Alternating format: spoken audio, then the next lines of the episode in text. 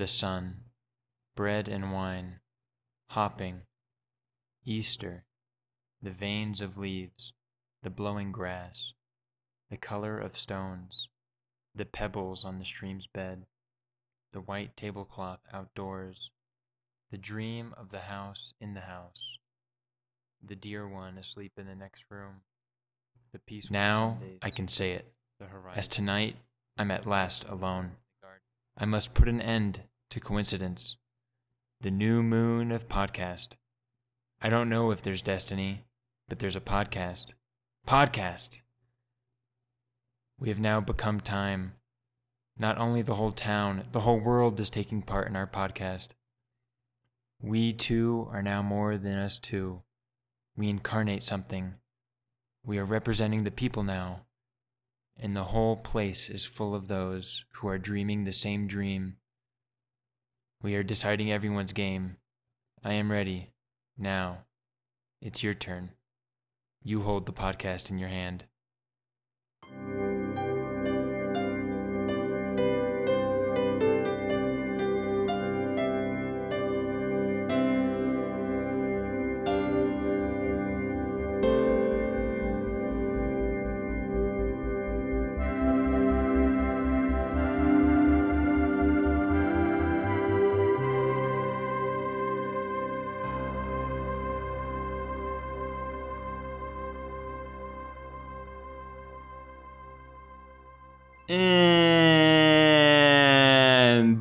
Is our song. Thank you, Stephen.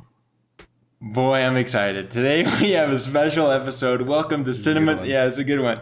Welcome to Cinematographically Speaking. Today's a special episode. We have a special guest, David Caldwell, professor of German and co founder of the Film Studies program at Northern Colorado, your University of Northern Colorado Welcome, David. Thank you. It is a pleasure to have you here. So, as I was saying earlier, we um we commonly you know scour for some academic papers on some of the movies we watch and in preparation or afterwards, and uh, we thought you know we should just email some of these people. It'd be great to have them on. And we thought you know we'll send out hundred emails and maybe maybe someone will bite. But we we turned out to only email you and you responded promptly. We've had some great correspondence and and here we are. So it, this is exciting for us yeah, I'm glad to be with you. Glad to connect with other people who really like Wings of Desire. Hmm. Well, we are definitely those people. I know, at least myself and John. Uh, I think. Oh, and Jal, uh, Brody and Steven. This or Steven, is this not your first viewing? No, this is my second viewing. Oh, okay. Great movie. All right, everyone's a big Both lover times. of it. We don't know about Brody yet. Okay. we are. It actually sucks. Oh, come I'm on. We are yet. I'm just kidding. We are yet to hear more from Brody, but we'll uh, we'll get to the bottom of this. But before then, um, so right, you're professor German co-founder film study program. You know, you're a hard man to learn about online. Uh, not the not the.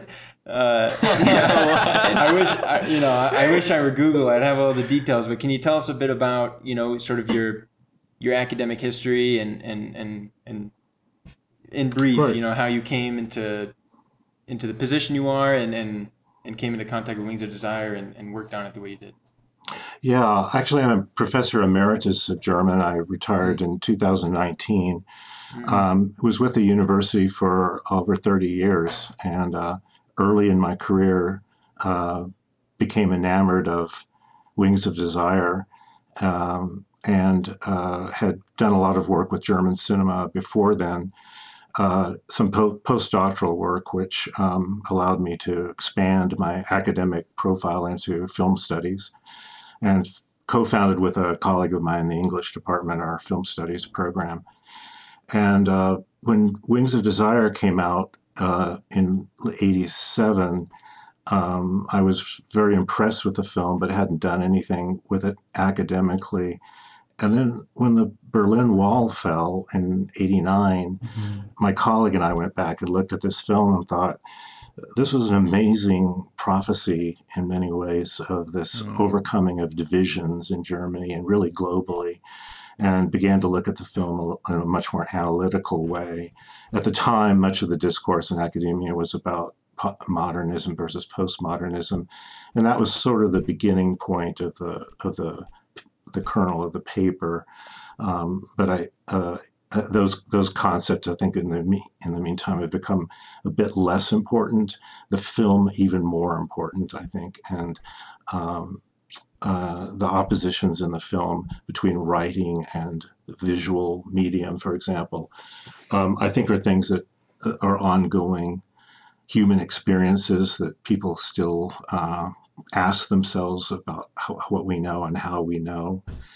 And then, um, uh, yeah, that that I guess is in a nutshell how I came came to look at the film. Also, I, I have to mention I think what drew me to it is a uh, that is a film about Berlin. It was just one of my favorite cities in the world. I think Berlin is a uh, an exemplar of global division uh, that has uh, th- historical historically sought to uh, struggle to become a world city and never really has hmm um, because of its history that's always held it back. Um, but it's also a study of how one overcomes those, uh, how, how a place can overcome division. And I think the, the film is an homage to Berlin, and that, that was also a big draw for me. Certainly. So you you had visited. Have you had you been to Berlin before you'd seen the film? Yes, a number of times. Mhm. Like I said, and, and you reference in there the the paper, uh, just to, for the audience around the world knows what we're talking about. How do you pronounce a Hanke? Handke. Uh, Peter, So, Peter Handke, yes, um, Austrian poet uh, who is a frequent collaborator of uh, Wim Wenders on uh, uh, his film scripts. And um, so he- he is the uh, co Mhm. the co-author of the film. He wrote much of the di- the uh, Angels monologues, if not all of them. Okay. including the like a lot of the voiceover stuff we hear, right? in people's thoughts is mostly from him, right? Right. Uh, Oh, and- and just uh, to answer your question, the title of the article I'm referring to is Handke's and Wenders's Wings of Desire Transcending Postmodernism. And I published that with a colleague, Paul Ray, in, two, in 1991. Yeah. So so and that's the paper that we sort of came upon. That's how we found you, and uh, we thought the the essay uh, really gelled with, you know, at least uh, like our perception of the film and a lot of what we saw happening too. So, um, yeah, fantastic. And then, yeah, well, here we are. I think it was a pretty good summation, and uh, and Yeah. hopefully we'll, we can we can section off some time towards the end of the podcast so we can kind of just talk about film more broadly and and things like this and our our, our filmic interests. Great. Uh, for now, we'll do we'll, we'll we'll do the brief intro and then our brief uh, brief thoughts and we'll get into it. Um, we'll uh, I'll start. I guess this is probably my fourth or fifth time seeing this film. Love it. Um, just such a fantastic. Uh, it's rare to get to get a film I think that that blends the sort of like more abstract conceptual with like such strong emotion and imagery and and things like this. Um, and uh, definitely like super super special to me. Uh, uh, I won't. It, it won't be a big reveal in the end uh, when I give my score because this is one of I think only three films I've ever given a perfect score to, and so definitely super special to me. Uh, and it's the only of the three that is is undeniably life affirming and uh, positive. The rest are a bit more uh, doom and gloom, but so that's me. Um, I can go next. The uh, yeah, I love this film. Um, this is probably yeah, like my fourth or fifth viewing as well. Um, yeah, when I first saw it, I like immediately went and bought the Blu-ray because Mhm. I just like wanted a physical copy of it so bad. Um, yeah, every time I watch this film, I mean, I get emotional at different places, and I'm always just like shocked at so many, so many things of this film, like technically like what's going on with like the floating camera with the angels and all this and like and and just like emotionally i'm always just like hit super strongly and yeah i mean i'm in I'm- in agreement with troy that this is like easily one of the best films that i've ever seen um, I'll go next. I totally agree. I think it's a great movie. Uh, second time viewing it, I agree with Troy's claim that it is life affirming and it's one of the most like, you know, eh, you know, inarguably life affirming. You know, it's great, and uh, it's awesome that it accomplishes that even through like some moments of tension, such as there's this. Uh, I the first time I saw it, and even this time to some degree, I had this. Uh, you know, when you when uh, when you have uh, Damiel interact with um, the uh, other fallen angel uh, outside of the uh, movie shooting grounds, you know, I, ha- I have this feeling, you know, like this insidious nature, this like uh, satanic temptation to come to, to fall as an angel, you know, and come to humanity. But even it's it's through that that it becomes life affirming. There's no moment where like uh, oh that he's made a foolish decision that's you know tragic and it's terrible. Instead, it's it's it's through it's through the various falls that you actually end up with this ultimately redemptive and life affirming arc, which is just so awesome. I love this movie. Yeah. Uh, I'll go next. That was a I that was a good uh, explanation, Stephen. I really like this movie. Um, this is also my third time watching it. Every time I watch it, like every a new scene every time jumps out at me. Um, very comforting, but also uh, like gritty. I guess I would consider it. Um, maybe aesthetically. Um, and I was also surprised. I don't know why I'm surprised, but I'm surprised that this came out um, after Paris, Texas. I don't know why. Maybe through this podcast I can figure this out, but for some reason it was surprising to me when I looked it up after. Uh, I love this film. I am so glad that we have a life affirming film on this podcast. No more dreary drab. Um, to tack on a little bit to what Stephen was saying, uh, where I thought the film was headed was that it was a mistake, was that it was not going to be ultimately redemptive. And I'm really glad that it was. Um, I'll just leave it there for now. David? Yeah, I uh, appreciate all the uh, observations. Um, I think one of the things that strikes me about the film uh, is that this there there isn't really uh, any uh, stigma attached to becoming human from angel Mm. or to being an angel to staying an angel. As a, even that opposition, uh, and you were mentioning the conversation outside the movie, um, the shooting site, where it's revealed that Damiel wants to become human. And um, Cassiel is obviously a very, um, he's not on board with that, at least not yet. And, uh, and the movie doesn't really condemn either of those. It, it, it creates space for both of those choices. Yeah, Yeah. yeah, Definitely. that's true.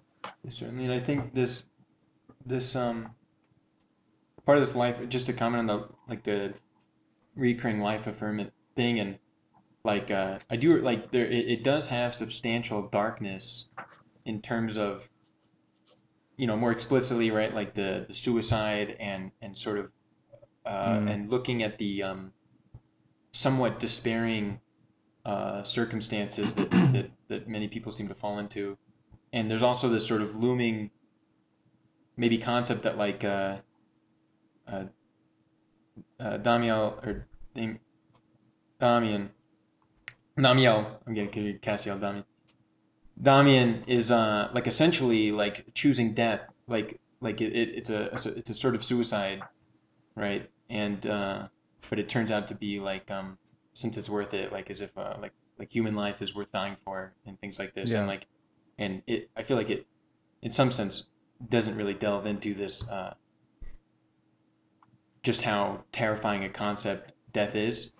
But like it you, you can feel that when it's worth it like uh, how much that means like when it was when it was worth the thing like uh, something like this. But to sort of uh, maybe maybe kickstart us in something that that I imagine will will frame a lot of our discussion. I'll uh, I'll, I'll quote from the, the the essay what seems to be the sort of you know thesis this uh, second paragraph david the starting with uh, through interplay. Does that sound about right? Uh, yes. so the reads through interplay between such supposed opposites as word and image child and adult, Wim Wenders, Wings of Desire returns repeatedly to issues of epistemology and memory, to questions about the past and the future. The film's central polarity of images and words, along with its implications for how and what we know, creates important opportunities for discussing broader tensions and turning points in contemporary culture. Thus, Wings of Desire both illustrates and transcends tensions between modernism and postmodernism. More significantly, just as this film encourages reconciliations between opposites, so too does it herald a world moving beyond the divisions of the past. So, right, it seems like you identify, right, it's it's overcoming various tensions. Um, primarily, let me know if I'm missing some. There's lots of right uh, sub sub points there, but mo- modernism and postmodernism, image versus word, past versus future, history versus memory, and, and Hmm. various other tensions like that. So Child and adult. child and adult. Yeah. Yeah. Importantly, that's obviously a huge motif in the film. So I thought we could probably maybe go through, uh, like talk about each of those tensions and, and how they figure in the film and things like that. Does that sound? Okay. Sure. So maybe we'll start with like the most obvious, or and, and obviously there's gonna be a ton of interplay, so we don't need to necessarily restrict ourselves uh, to only operating within that frame. But um, maybe like image versus word, because to me this was coming into this, and before I read your paper, this was what I thought was the overwhelming um, message, so to say, that I took away. Although I framed it more as um, like uh, like the, the concept, uh, like the abstract uh, lingual concept versus the like the emotion or the the base senses Yeah, like of life. the world of ideas the or wor- like the world of emotion. Yeah, that was how I Hmm. originally framed it, but I think word and image is like an appropriate uh, analogistic uh, uh, mirroring there or something like this. But um, we could Well, I'd be interested in uh, what what you all think about that. I, I was struck by how one of the first things you see in the film after the a shot of the clouds the sky over Berlin, which is of course the thing that unites Berlin. All Berliners, east and west, see the same sky. Is that there's then this transition to an eye, to a human eye, and so that in many ways it is the film is just shot through with uh, questions of what we see, how we see the visual, in other words. And yet here he is, this picture maker, this image maker, Wim Wenders, collaborating with an author, with a poet, somebody who works with words. And that so that pairing right at the outset, I think for me, um, formed a, a structural basis for our, for the narrative, which is was actually quite haphazard. Much of the dialogue was unplanned, unwritten ahead of Yeah. time. Um, so the, the the words, in many ways, always uh, uh, are dressing for the pictures, and uh, the the two go hand in hand. But not, I find it difficult to say that any at any point in the film one prevails over the other. That they're both they're both uh, held up as being important means of human experience, important examples of human experience that uh, it would be a mistake to uh, downplay one or up or, or allow, allow one to overemphasize um, Yeah. the other. Yeah, certainly, and right. And there's this, um, the the what would it be? The foil of the angels, or or Damiel and um, Cassiel. Damiel and Cassiel being more of the word, right, and the humans more of the image. Would would you say that Yeah. that's about right? Well, uh, Not not not exactly, but th- I don't know. This is how I originally felt about it. But of course, like you have the the marriage of uh, oh, all these names are also similar. Marielle Troy- and Damiel uh, being sort of like a marriage between Wim and uh, Peter, but of course, Marion aspires to the word and and has these sort of lofty, um, very lofty, like transcendental concerns. That sounds Well, right. Troy, What? you could you could just give more or less your spiel about like what we've talked about before about like and just use your own language of the or the words that we kind of deemed as being the world of ideas and the world of emotion or whatever and then we could discuss how that connects with um, professor caldwell's like um, his thesis instead, because like I, I don't know if they necessarily map onto each other directly. Well, you go ahead. I mean, I know I agree they Okay. don't map on directly, but I, I see like a lot of similarities. But the, the characters are also like, like I see Damiel as coming from a world of ideas into the. I think the ideas and the word are obviously uh, more you know one to one, but image and emotion or this more like base human sense. But they all want different things and are going different ways. And like Marion is super embodied, right? Like she's a uh, she's this uh, physical artist, but she's also like ascending up, and and her ending monologue is super uh, like heady and of the word, so to say, as Damiel's like going in a different direction.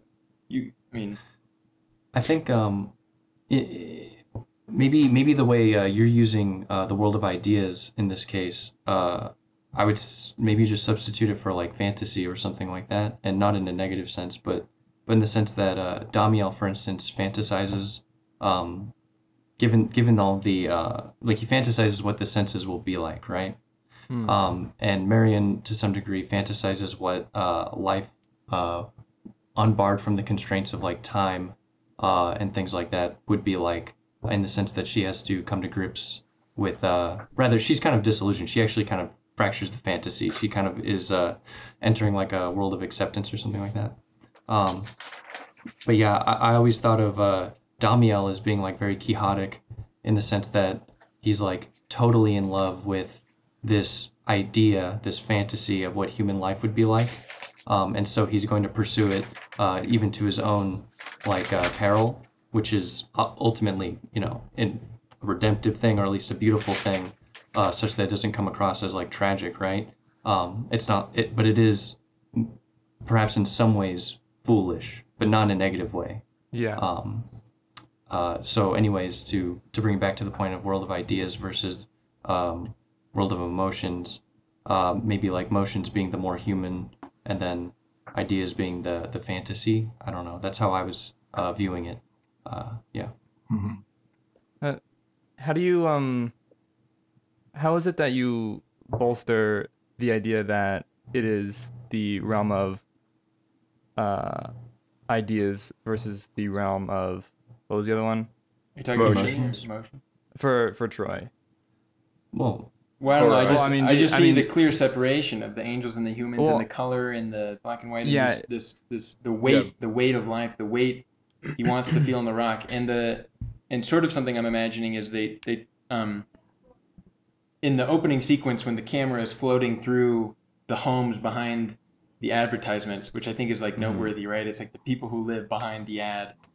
And, and, and the ad blocks their view of this uh, gorgeous architecture like across the highway. But um, right, we hear all the thoughts, and then uh, Damiel goes into a, uh, uh, recites the you know, when the child was a child uh, poem by by Hanke, Hanke. Is it sorry? Is it Hanke or Han- Handke? Uh, e- either works. So the uh, the poet would say Handke, but Hanke. I'll Yeah. try my best. It's unfortunate we don't have the the only person who's not here is the is Jacob who who who knows a bit of German. Um, but he's describing when uh, children in the poem, uh, when children would still ask questions like "Why am I me and not you?" and things like this. And one of the things, uh, one of the things, the question uh, of the child is um, like, it, I can't find it in my notes. Something about like, uh, is there not a world? Am I not just like seeing a world in front of a world, Mhm. right? Like yeah. like this almost like like a Kantian thing, right? yeah. and Or- then- yeah, I was gonna say like idealism. Yeah, and then later, uh, Damiel says when when when when they're at the river with Cassiel, Cassiel and Damiel are at the river and they're discussing when when before man and and all these things in language, and then they're on the the thing and they're walking towards the wall, and Cassiel says, "So you really want to do this?" He says, "Yeah, I want to, you know, maybe just hold an apple or do X Y Z," and he identifies as being. Uh, I'm so upset. I've got all these notes and it's so cluttered. I can't even find it but he he he describes his life as an angel as being in the world behind the world okay. right so like the Yeah. child the child Well- exists in the world in the world Right. in front of the world and uh to, to, Anyway, to just- me it's to me that's something that's weird is that the idea of like separating like the angle angels as like something that is like language when language is like well both language and sight is like one of the most essential parts of like being a human being. Language in particular i would say but that's like i don't know like when i think of like being a human and what it is that Well, uh-huh. the um another another like divide that like comes to mind is like the uh the angels they're not like embodied. So they don't have like there's like all this lang- all the, a lot of the poetry and stuff a lot of like Damiel's kind of uh fantasizing about what it's like to be human and stuff is all about like senses and touch. And like Mhm. Peter Falk he's like like feel that when he like rubs his hands together or whatever. And like I I think that um it, like the the angels are are totally just mind. They're just and it, it, they don't have like the uh yeah they don't they don't have like physical sensory experience or whatever which would be like the the image or whatever like eyes or whatever is the same thing To to bring it back, sorry, David. Do Mhm. you what do you think about like uh, how do you see the relationship between the the like the mind versus human weight uh, division and the word image division? Like, do you see it mapping in any clean way? Yeah, the um, the for me an important uh, scene is in the in Marion's trailer when Damiel is uh, eavesdropping on her thoughts, as is after the circus is uh, closed and she's melancholy, and I, I, I recall her saying something like, um, "I'm um, I'm unhappy because I'm clumsy, or my my clumsiness makes me unhappy." And we just seen seen her in a rather rather elegant way up on the trapeze. That at the same time as it corresponds to Damiel's unhappiness at not being able to be clumsy, as not being able to experience those human foibles. And while Mhm. while he's while he's uh, listening to her, he picks up a rock. Apparently, she has a collection of rocks, uh, and, and he picks up this stone so there's that physical weight that he can't appreciate. And the two are moving toward each other.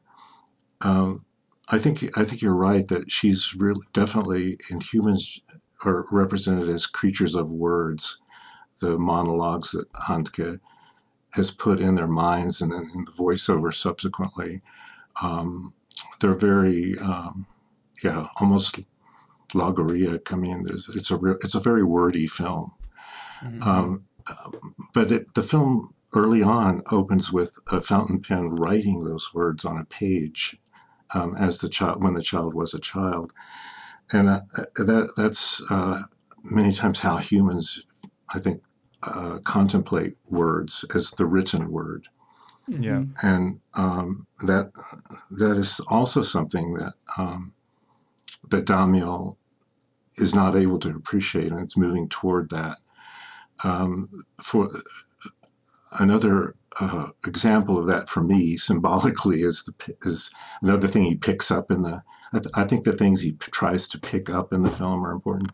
So in the library he just idly picks up a pencil from a Yeah, from yeah. a Right, table a, a writing instrument and he flips it around in his fingers and so forth. Well it's an absolutely useless implement for him. Hmm and um, then when he sits down, um, but I, I think he wishes it were. I wish he, I think he, those diaries that they're reading to each other as they sit in the car dealership. I, I think is wishing it was actually a physical diary, a publishable book, uh, and not something just uh, remanded to the ethereal world of the angels, inaccessible to us. Um, Mhm. When he sits down in the library and spreads his arms apart, maybe you notice that that symbolism. To me, it was almost like a crucifix pose. Yeah, uh, yeah, I, I caught that Oh, one. yeah. Yeah. Uh, I didn't. and then he sets that pencil down across his knees. It's like the crossbeam, you know, that that that he actually is sort of wishing he could feel that kind of agony and pain that humans can feel. That that's what's missing in his life: the ability to write, to read, to the physical word. Um, so I see that as mapping, um, in that there's an appreciation of words in both the the uh, humans and the angels, of course. Um, Yeah, I think uh, I think like the relationship between like desire and suffering to me is like really interesting or at least really true in some sense. And also um I don't know. I'll I'll be prepared to be corrected, but it's like there's almost I feel like there's almost something there in the sense like if the angels do represent something like language like you know but and I said previously that language is like an essential part of like being a human being but if you were to say like within each human is like a spark of divinity like there is a relationship there that like our language and our ability to sort of like have these like formulated ideas and things like that like is part of what makes human beings a part of the divine maybe Yeah, yeah. That's I mean that's the classic thing, right? Is uh, Yeah. is the word of God and like uh, speaking the world into existence and things like Yeah. that, right? Yeah. that's uh that's a common like that's a common biblical theme in, and in all mythology. Yeah. Um, didn't get corrected wh- wh- what what I find what I find interesting is just how human the you know Damiel Cassiel are. You know, I, I find it interesting that Damiel can even appreciate or even can form fantasies about something which he can't appreciate.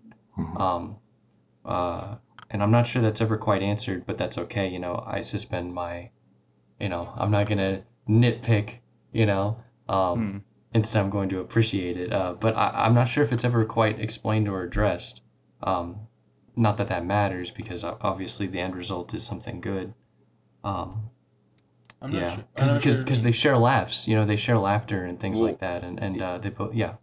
yeah this is something that this is something that confused me as well is um which i think we've discussed this before um but yeah that the angels can have a desire in the first place because that seems like a very carnal like human thing to have desires and so um but i don't know something kind of interesting about the angels i mean this is not really an explanation for that but uh the angels are something like total uh total lack.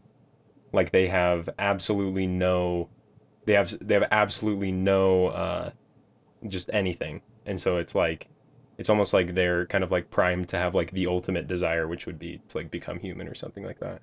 Hmm. Well, the light. yes. Uh, just to go back to what you were saying, David, the um, quick mention of that library scene is just one of the most incredible things ever. Oh, Uh, so good. insanely beautiful as it comes in with that music, which will, uh, I feel like later be contrasted by. Uh, I feel like there's mainly like the the, the library angelic music, the the carnival uh, music, and the and of course Nick Cave. Um, Nick, Yeah. Cave, Nick Cave. Side note: Nick Cave was awesome. I love You like seeing Nick Nick Cave in this. I like that he's like self-referential. We'll get to Nick Cave. Yeah. The, uh, Mhm. as they're sitting in the Mercedes and they go through these notes, right, and they, they do so and, and, and recite, you know, the, the notes of the day to each other sort of um, dutifully. And and uh, Damiel kind of pats Cassiel and says, look at this, you know? And, and the image of just this, this couple in love. Um, I don't know, just, just to bring up more sort of um, tension between the word and the image and uh, as they as they can recount all these things, it doesn't exactly trade for just uh, for seeing it and being there. And it's Right. interesting that, that given that they they imply multiple times that they know everything, uh, and and that's part of right Damiel's desire is to to guess, to to to wonder, you know, to not know. Into the Um, world of the unknown. Yeah, What a beau- what of a beautiful place it is, yeah. or it And- can be. and and like you say in your paper is that sort of uh, mirrors the right like seeing is believing like there's something about uh, sight in the word and, and to know something in word is not right the same to see it which is like uh, right, and, and to observe from the world behind the world is not the same as to be in the world in front of the world like the child is and um, Right. yeah, and then just what? Oh yeah, the desire thing. Well, I feel like the wings of desire, the desire is to desire or something like this, right? Yeah. To, Yeah. to feel the weight of the of the body is to Mhm. is to, to to feel the weight of time and to right like he says like now and then and now and, and now. also like the de- also Yeah. the desire to like pursue you know a relationship or whatever you know like i really i really love how aff- affirming it was when um Falker was like you know what are you here for? Being a being a person?" And he's like, "A woman." He's like, "Yeah, like awesome, dude. Like, you know, run it, man. Like, it's, I, I really like that." Well, but what's interesting is that they they they do have a relationship, right? Damiel and Cassiel seem like jolly friends. You know, like they seem like they Since get way along back. really well. But Yeah. it's Way way back. back. We go- We go- I, go I way back. like Time. like you know, and uh, yeah, and uh, I think uh, David mentions this in his paper, but uh, there's a there's a early on there's this feeling like it could be a buddy, or maybe perhaps it's the Criterion discussion. I'm, I hope I'm not. No, no, conflating it's in the it's in No, the no, same it's Okay, yeah, it's that that it's um buddy uh, buddy like- cop film like- or something or buddy yeah film. yeah and yeah a buddy film sort of idea, and it even has like this black and white noir, maybe some sort of detective thing going on, but you know, but but instead obviously it turns out different. But but the point being that that they're they are able to have relationships, so it you know Right. What? I mean, don't but it's not the yeah. same. But it's not. It's not even. It's not the same, Yeah, true, yeah, but it's but love, they right? do It's have the love. relationships.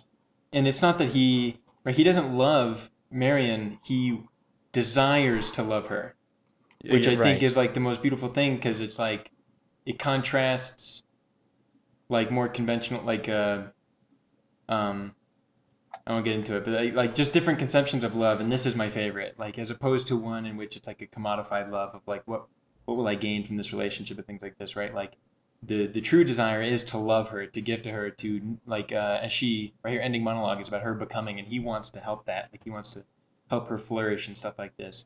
Mhm. Um, And love is a word. Uh, uh, it, it's representational, as are all words. So I, th- I like the way you say he desires to love her.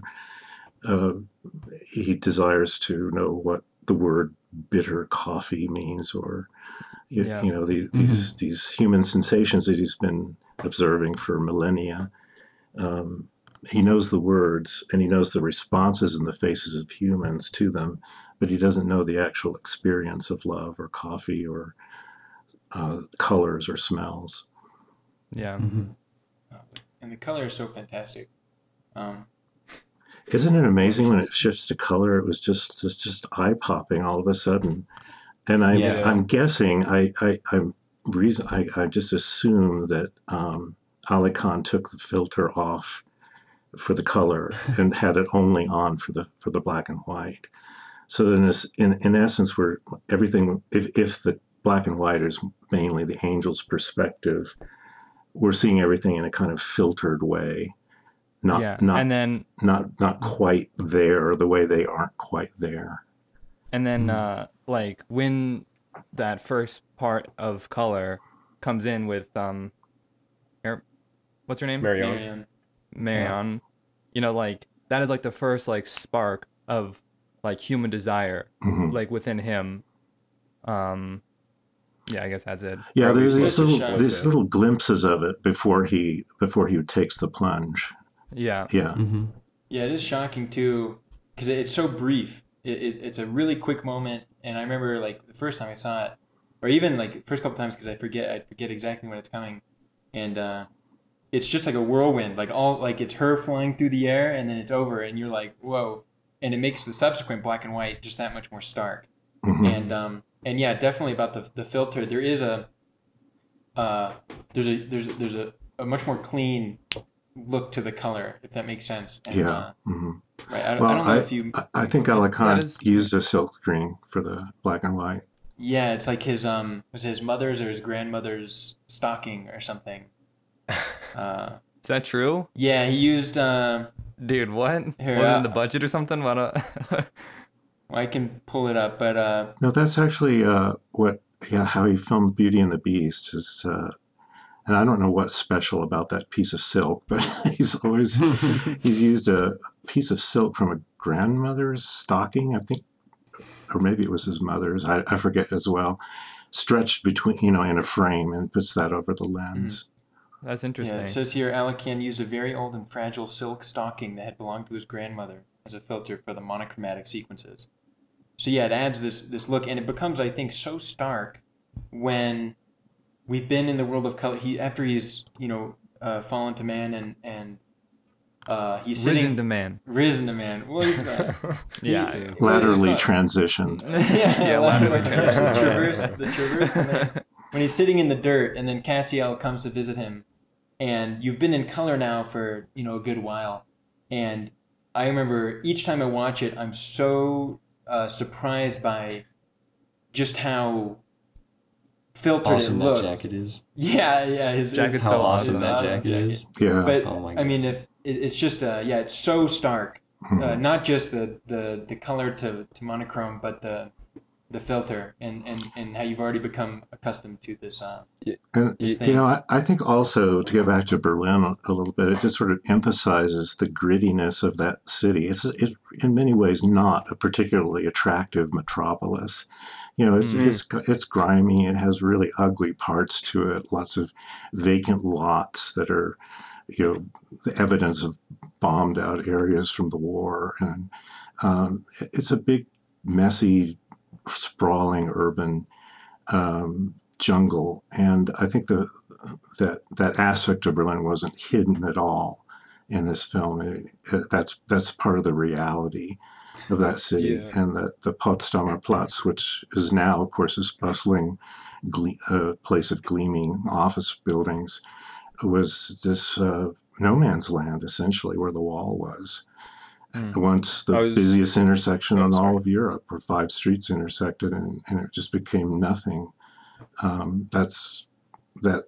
I think that bleakness. That's, that's the word I'm looking for. The the bleakness of Berlin is highlighted. I think additionally by that filtering. hmm I think that, uh, or just to that point, I love that where he first, where Damiel first like gets up or whatever, is in what a place that we would probably consider ugly in any other context, but that whole scene is so filled with like joy and like childlike wonder as he like Right. points to the colors of like Yeah. this kind of not very attractive uh uh mural and Yeah. stuff and like yeah loves but it. I, I love it. I love like I don't know it's such a great um yeah it's just such a great like place to do it because uh because of that like contrast and how he like still sees even this like kind of gritty uh rundown place as uh so wonderful And I, I, I think uh, I love that he drops with the the chest plate. You know, the the the cuirass. You know. Yeah, really Um, good. It's uh, and I'm pretty, you know, you know, I'm not going out on a limb here, but I would guess, as I mentioned before, I think that is like a, a little uh, homage to Don Quixote. Uh, maybe not though.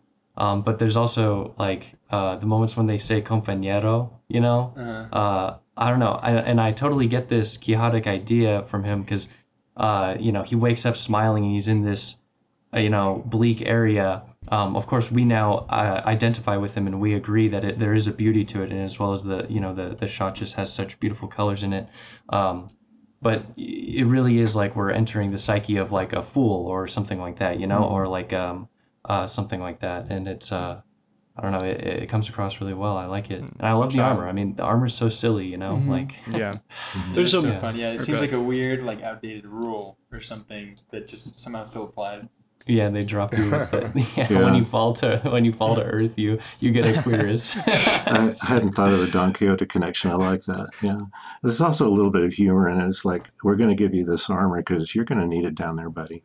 True. Yeah. Yeah. Yeah. yeah. Right. There's a But it has a practical value too because you can pawn it and then you can buy coffee Mhm. and whatever. Yeah, and they both and they both did pawn it, which Yeah. is interesting. One guy sold it for five hundred, the other guy sold it for two hundred. You know, Uh, but it gives you your moment of like uh, Uh, of it, it, that's one of the first moments of like human experience though, because it's like the that's the first like moment of suffering he gets to feel is the rev- is the revelation that he was scammed. You know. Yeah, that, yeah, Yeah. yeah, that's, He was that's, yeah, He's really, yeah, that's Yeah. perfect. That's Mhm. perfect. Yeah. That um, I don't know, like it, it's sort of a thing that people say that like human beings are the only animals capable of deception. Mm, Um, and Joel has something to say. mm.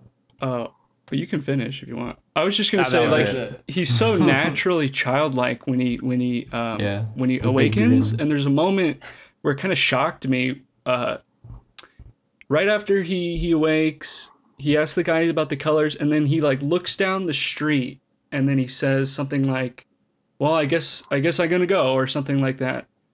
Yeah. It- it- I don't know why I found it so shocking, and it was like a moment where, you know, maybe all the other people in the movie that have been that we hear through the angels, they're maybe depressed or going through something, it's kind of a depressing moment, but he sees it as well. We'll we'll we'll see what's next. Yeah. That was pretty. Yeah. Mm-hmm.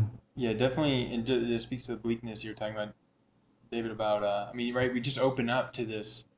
You know, we have like the radio tower and this this this uh, these commercial sounds, and like the first people we, I think like, the first people really meet are people who live behind advertisements off a busy highway, and their lives are troubled, you know, to say the least. Mhm. And it, Mhm. it, it's it's not a super optimistic view No. and um and this almost gives me and but but right to contrast right his his childlike pleasure and pretty much all the children we see in the film are, are seem pretty happy um yeah.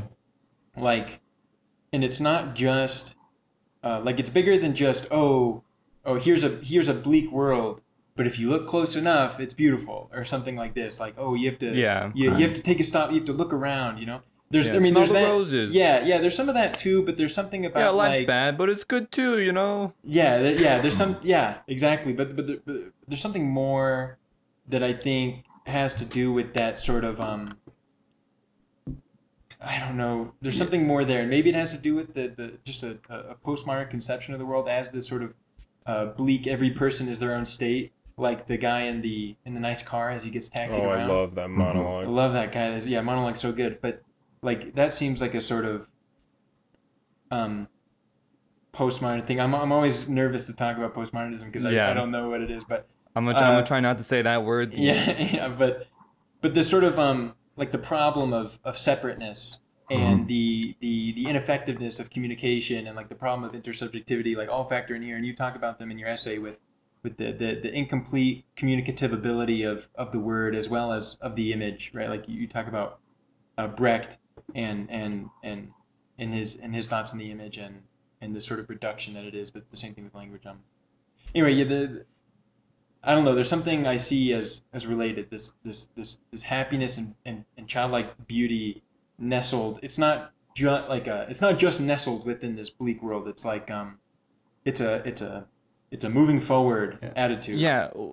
I think I think that's been accomplished, and why we get such a great feeling, even in this bleak setting, is be is because of how mm, the the strong case that's been made for Damiel's decision to uh, fall, or even if you know if you could even call it a decision, but you know for him to fall in love, and that now now we're in this scene, it doesn't feel like we're cherry picking. Instead, we've like totally entered his subjective mind. Like the colored world has always been in some sense associated with Damiel's subjectivity.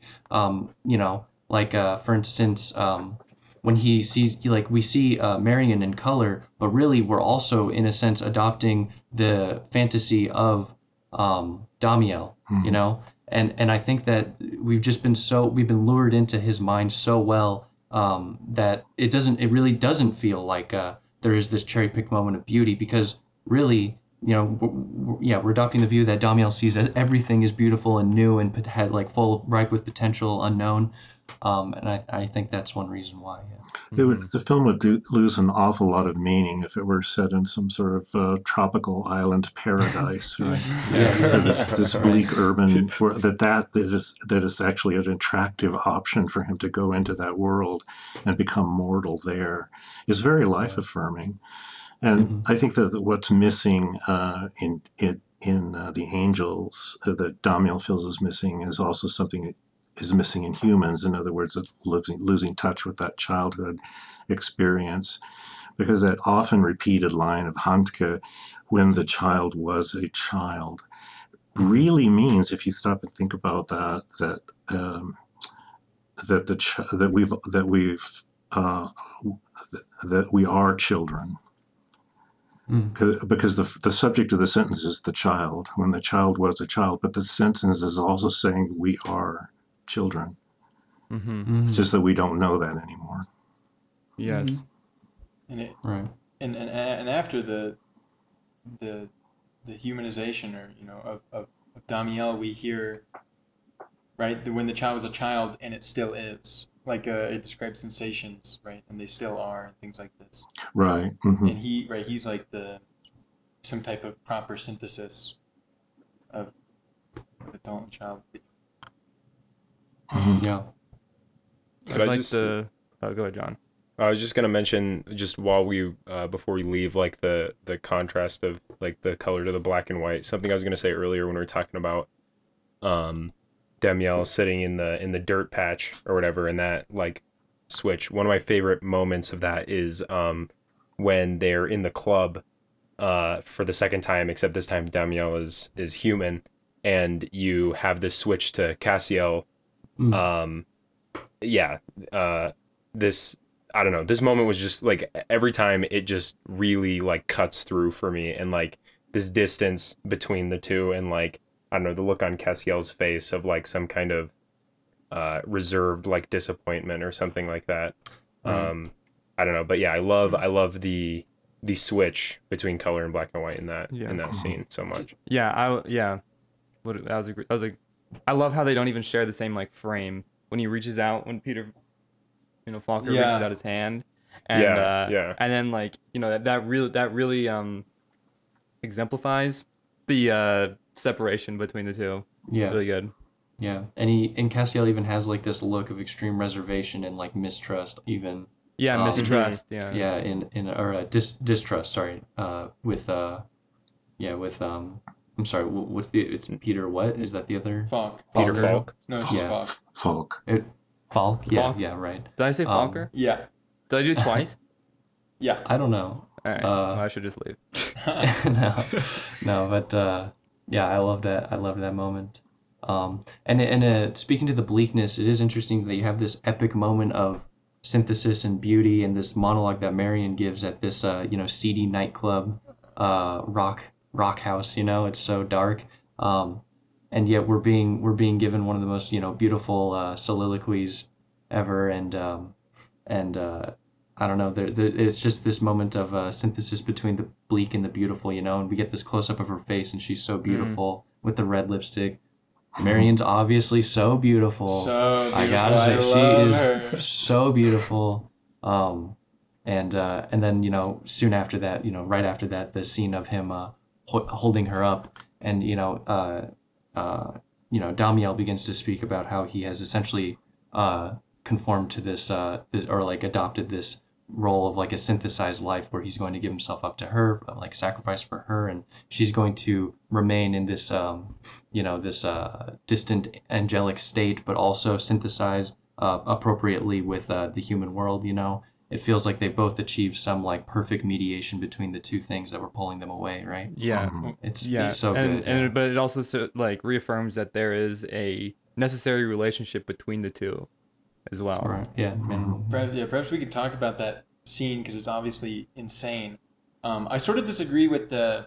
I think I don't know if it's a total disagreement, but I think the the, the music area, the, the concert area, is a lot is seedy and kind of um, has this grunge appeal, and it's super embodied, right? Like you have uh, Nick Cave, who's like super embodied, and, and Mhm. the dancing and stuff, and then they they switch into a totally different setting. I feel like it's it's much more up class and comfortable and cozy and warm lighting and That's true. and sets the scene as as as as David says in his in his essay I, I believe it's an essay where he, uh, it's sort of it it it, it totally gets reframed as this romantic moment where everything Right. makes sense as it's leading up to this thing and they're just brought together by forces they may not understand um, yeah, Yeah. with it. but but if I can ramble for a moment, okay. So I'm not Yes. actually okay. Before this film, I wasn't um a big Nick Cave. You know, I wasn't cave pilled.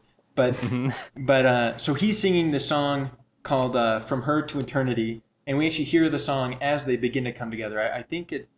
I think it maybe drones out a bit, and we get to her. You know, we, we, we, the audio gets isolated to her sort of uh, monologue.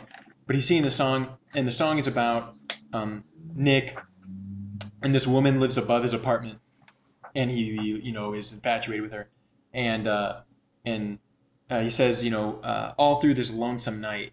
So one, you know, we're gonna hear the word lonesome used by Marion, and that's gonna be important, right? But and he describes uh, his apartment in the song as um like uh, the apartment is delivering to him all this sense information about the woman uh, above right like her creaking and the stuff and, and how he's so obsessed with trying to listen through the walls and stuff he's so obsessed with but he says anyway he says uh, in the song this desire to possess this desire to possess her is a wound and it's nagging at me like a shrew, shrew but I know that to possess her is therefore not to desire her. And so there's this distinction between desire and possession, which I think is interesting because, of course, through Marion's monologue, uh, uh, she says, uh, so she says, I dreamt of a stranger, of my man, right? Like it seems like sort of a possessive word. And maybe, and as I was sort of noting this down, I wasn't sure if maybe I'm missing out on some important German connotation. Uh, so maybe maybe I'm wrong there, and and and, and David can help out. But uh, she says, uh, I dreamt of a stranger, of my man. Welcome him wholly into me. Surround him with the labyrinth of shared happiness, or of bliss, perhaps she says. And then, uh, in the end sequence where he's uh, when she's uh, doing her thing, was it trapeze? She's Yeah. yeah, she's doing her thing, and, and he says, uh, Damiel says, I was in her and she was around me. Who in the world can claim that he was ever together with another being? I am together. So, obviously, there's a bunch of stuff happening here, but I found it interesting that um, the dynamic they're engaging in, that of man and woman, and this this decision, all this thing, is is is framed as him entering her, and there's this obvious uh, like uh, sexual imagery at play. Um, but like the, the the nature of the discussion and the way it's being described sounds so uh, like heady and conceptual right talking about time and decision and ancestry and all these things and yet it's like uh, the imagery is like super um, like sort of like base and primitive if you will or something like this like Hmm. just that of sex Okay. and I don't know. I just thought it was so weird because it seems like in in that imagery, it, it it's sort of her possessing him, right? She surrounds him in a labyrinth uh, of bliss, and but then he frames it as being together. I don't know. I just thought there's something. I think there's something interesting with the the the, the sort of sexual imagery being used, but it being framed within a very like conceptual framework of time and decision and the problem of of choice and and anyway i just thought that stuff was insane Hmm. i don't know i just i thought it was crazy Well, I, I think uh, I think there is like some perfect chemistry between the two because I mean, uh, for he he in some sense has always desired to be in the labyrinth of like you know the human condition or something like that, um, and so he can find that embodied in her. And she's always uh, you know she she's felt relatively lost and worried that she's going to have to give up her um, uh, her essentially her childhood, and she laments over that for a while because her her dream was to be a trapeze artist and etc. And so she's becoming aware of time and perhaps um, it's it's it's it's through like holding him as his childlike because he represents some sort of childlike satisfaction with uh, the unknown and the world and potential and th- things like that um, that by possessing him uh, she's actually able to retain her uh, child uh, like dreams of the trapeze artist uh, artistry. So so he's and then so there you know and then it shows that the two link their desires through the rope that he holds up um, it seems it seems like it, it maps pretty perfectly to their relationship and, and obviously to raw carnal sex between a man and a woman. Yeah. Yeah, and she Of- of right, she course. ascends. She ascends, Yeah, and she he ascends. keeps her grounded Right, to the earth, right. and, and To- she's the right as a child. Yeah, like he he he acts as the childlike wonder that can ground one in like into uh you know uh the pleasures of like uh the like the pot- the potential pleasures available to a child in terms of the unknown and, and living and thriving in that environment whereas she gets to enjoy the um the process of ascension or something like that um Oh yes. yeah and it yeah, is the perfect. sense. It is the perfect image, which I was talking about earlier about this desire to love and to uh, help realize the potential of someone else, rather than right take them in as what can I get from this relationship and stuff. Right, like he is so happy to be helping Mm-hmm. her realize herself as this thing, and um, Mhm. oh, I just lost it. I had such a good thing. I forget. You mean that he's holding the rope for her grounded, and she's up uh, uh, at a higher elevation Mhm. Mhm. performing. Yeah. right Yeah. Uh, yeah, the only other time, and you mentioned in your paper, and I thought that was really interesting. I didn't even notice it, but is when uh, Homer is ascending the steps, right, Mhm. in the uh, in the library. Yeah, I didn't even notice that, but clearly there is some sort of yeah analogy between the you know his sort of desire to ascend into some immortal state as a storyteller. Um, Mhm. um, yeah, where where but but whereas his is um, um, I I would argue a little more tragic in the sense that it doesn't seem like he's going to find this uh, this uh, perfect this perfect uh, synthesis between like you know the childlike wonder, but also this. There's even like a a potential um, tragic like narcissism because he's referring to himself as the storyteller, which is kind of interesting. Right. Um, so so his is much more tragic, whereas she um, gets you know her her her success is through Damiel's uh, ability to sacrifice and kind of commit to her, um, which I think I think that's interesting. Yeah, Right. But, but that they're both trying to ascend. Yeah, Uh-huh. Marion and the other guy. Well, I think her, uh, I think Homer's tragedy is also bound up in history. He's trying to negotiate Yeah. war and peace and, and is not succeeding. He can't understand why peace has no enduring um, attractiveness, attraction to humans. There's, Right. there's never been an epic about peace. It's always been about war. And um, so that's that's the the, the the those are the oppositions that he's struggling to um, uh, to reconcile and probably won't in, in during his lifetime. Whereas with with Marianne, you I think you articulated very well this her her particular struggle, and she's negotiating that much more successfully with Damiel's help. And Yeah. I think performance is a is a part of that. I, I'm I'm struck with you know I mean she's not an angel, but she's probably the one human in the in the um, uh, cast who is not a former angel, who's closest to being one. And then you have Peter Falk, who's also a performer.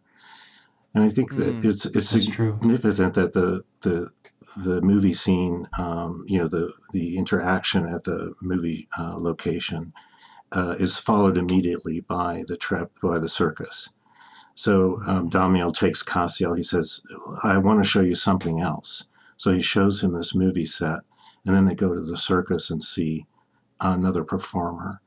And I think it's that sort of um, artistic Yeah. representation through performance, through acting, through um, aerial skills uh, that uh, allow humans to ascend to celestial heights of experience. Yeah.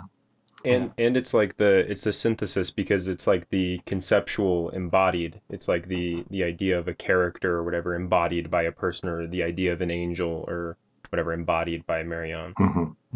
hmm Yeah, and there's something Um, obviously fundamentally communicative about this thing, and like Damiel is so interested in these like attempts at communication. Um, I don't know. Before wait, Steven, do you have something? I have a, qu- I have a.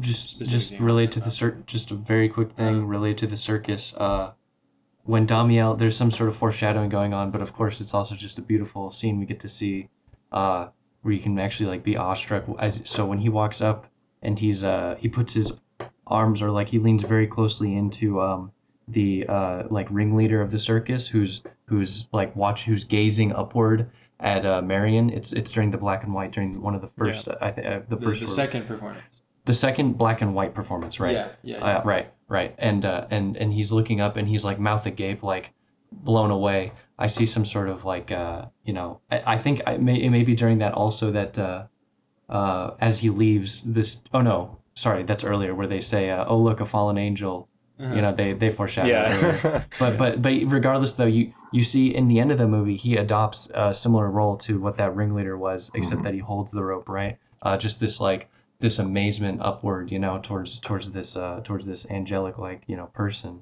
um which is i don't know interesting Yeah, I, That's s- all. I saw that same connection. I and I wondered if when he touches the uh, the ringmaster on the shoulder, if he wasn't sharing concern for her safety. There's a support, but it's also um, a wish for well-being. yeah yeah yeah Yeah. because what Yeah, she's doing looks ringmaster. so dangerous right and she Mhm. even has like a slight a slight uh blunder just very brief Yep. right where the audience gasps right Yeah, yeah Yeah. yeah, that was Yeah. so good Yeah, I think the ringmaster does seem very concerned, and it's sort of just another case where we've seen multiple examples throughout the film where the, the angels provide a comforting uh, presence. Mhm. Mhm. mm-hmm. Um, Before we get too far away from this uh, this ending moment of connection with Damiel and and Marion, I wanted to ask you, David, because I feel like this um this connection that they share, right, uh, really like strikes. It, it, it makes me feel like the film suggests, or it, it makes me feel that they have overcome the problem of separateness and, and intersubjectivity and the and, and, and problems like this. Um, but I'm not it, it doesn't seem totally clear to me why, or maybe possibly persuasive enough. Um, do you, do you know what I mean by that? Yeah, um, I, I, I think I do. uh, That that there is a kind of uh, suggestion in the film that uh, that falling in love, that a, that the that a romance uh, can actually tr- help humans transcend their problems. That that's um, that's what everybody's been looking for. You just have to find the right partner, which in some ways almost trivializes everything you've just seen before that, or unrealistically elevates the importance of their relationship beyond something perhaps a little more banal that Nick Cave was singing about, he- hearing the creaks of the apartment up- upstairs. And I think Wenders, um, I don't know if it's it, it's fair to um, to hang that on him as a, as a criticism or not, but I do think he was um, he was using the the male female relationship, the cons- eventual consummation of that relationship, as a symbolic um, uh, way of of of in, uh, vindicating reconciliation. And I, and I, I tried to think of alternatives somehow, like, well, how else would he have represented the angels and the humans coming together, or uh, uh, other other major divisions and, and experience being reconciled, like child and adult? And I think it's a probably a handy vehicle to use. It's a really Yeah. beautiful scene in the bar. They're facing each other. They're looking into each other's eyes. It's a, always a two shot. It's it's not a reverse, you know, shot reverse shot. Mhm. And um, and I, I I I wondered about that too, and also the word desire in the title, which he deliberately chose for the um, American release of the film, the English language release of the film, which in German is called "The Sky Above Berlin," uh, "Der Himmel über Berlin." Whoa. and um, you know that maybe he was injecting deliberately something that's a little bit racy, a little bit carnal into the Mhm. into the narrative. Um, but I, I've subsequently come around to seeing, you know, I think it actually is. It's a very. I'm interested in what you folks think, but I, I think it's a very handy way, accessible way of of representing the uh, reconciliation of abstract distinctions that this film grapples with there's a real Yeah. danger that this film could be inaccessible. And I think Wenders was very worried about that. And that's why he put Peter Falk in the movie. This is just to Mhm. give it some kind of like a little bit, something a little less heavy, a little Yeah, more we- traditionally cinematic, like a Yeah, we need to get romance. Peter. Yeah, Peter's uh, such an interesting character. Um, Love well, I'll Peter. talk right there. Just real quickly, are you familiar with the with Bergman's German language film from the life of the marionettes? No, I'm not. Oh, okay. That I just was. Uh, that's like I almost see this film as the to the solution that that film uh, a solution to the problem uh, described by that film. But that film mainly describes the problem of separateness and and Hmm. incommunicability between uh, people and lovers and things like this. But Uh huh. Okay, I'll have to follow up on that. yeah, but perhaps we should talk about Falk. I just want to. I, I wanted to just comment on the the idea. So like the only uh, of like alternatives, I can really only like reasonably think of. Uh, I mean, it has to incorporate love. You imagine, Mhm, right? mhm. So you can imagine an alternative where maybe there's some sort of parental love, Mhm. where there's some sort of um, coming to take care of something else. Maybe that could be an option.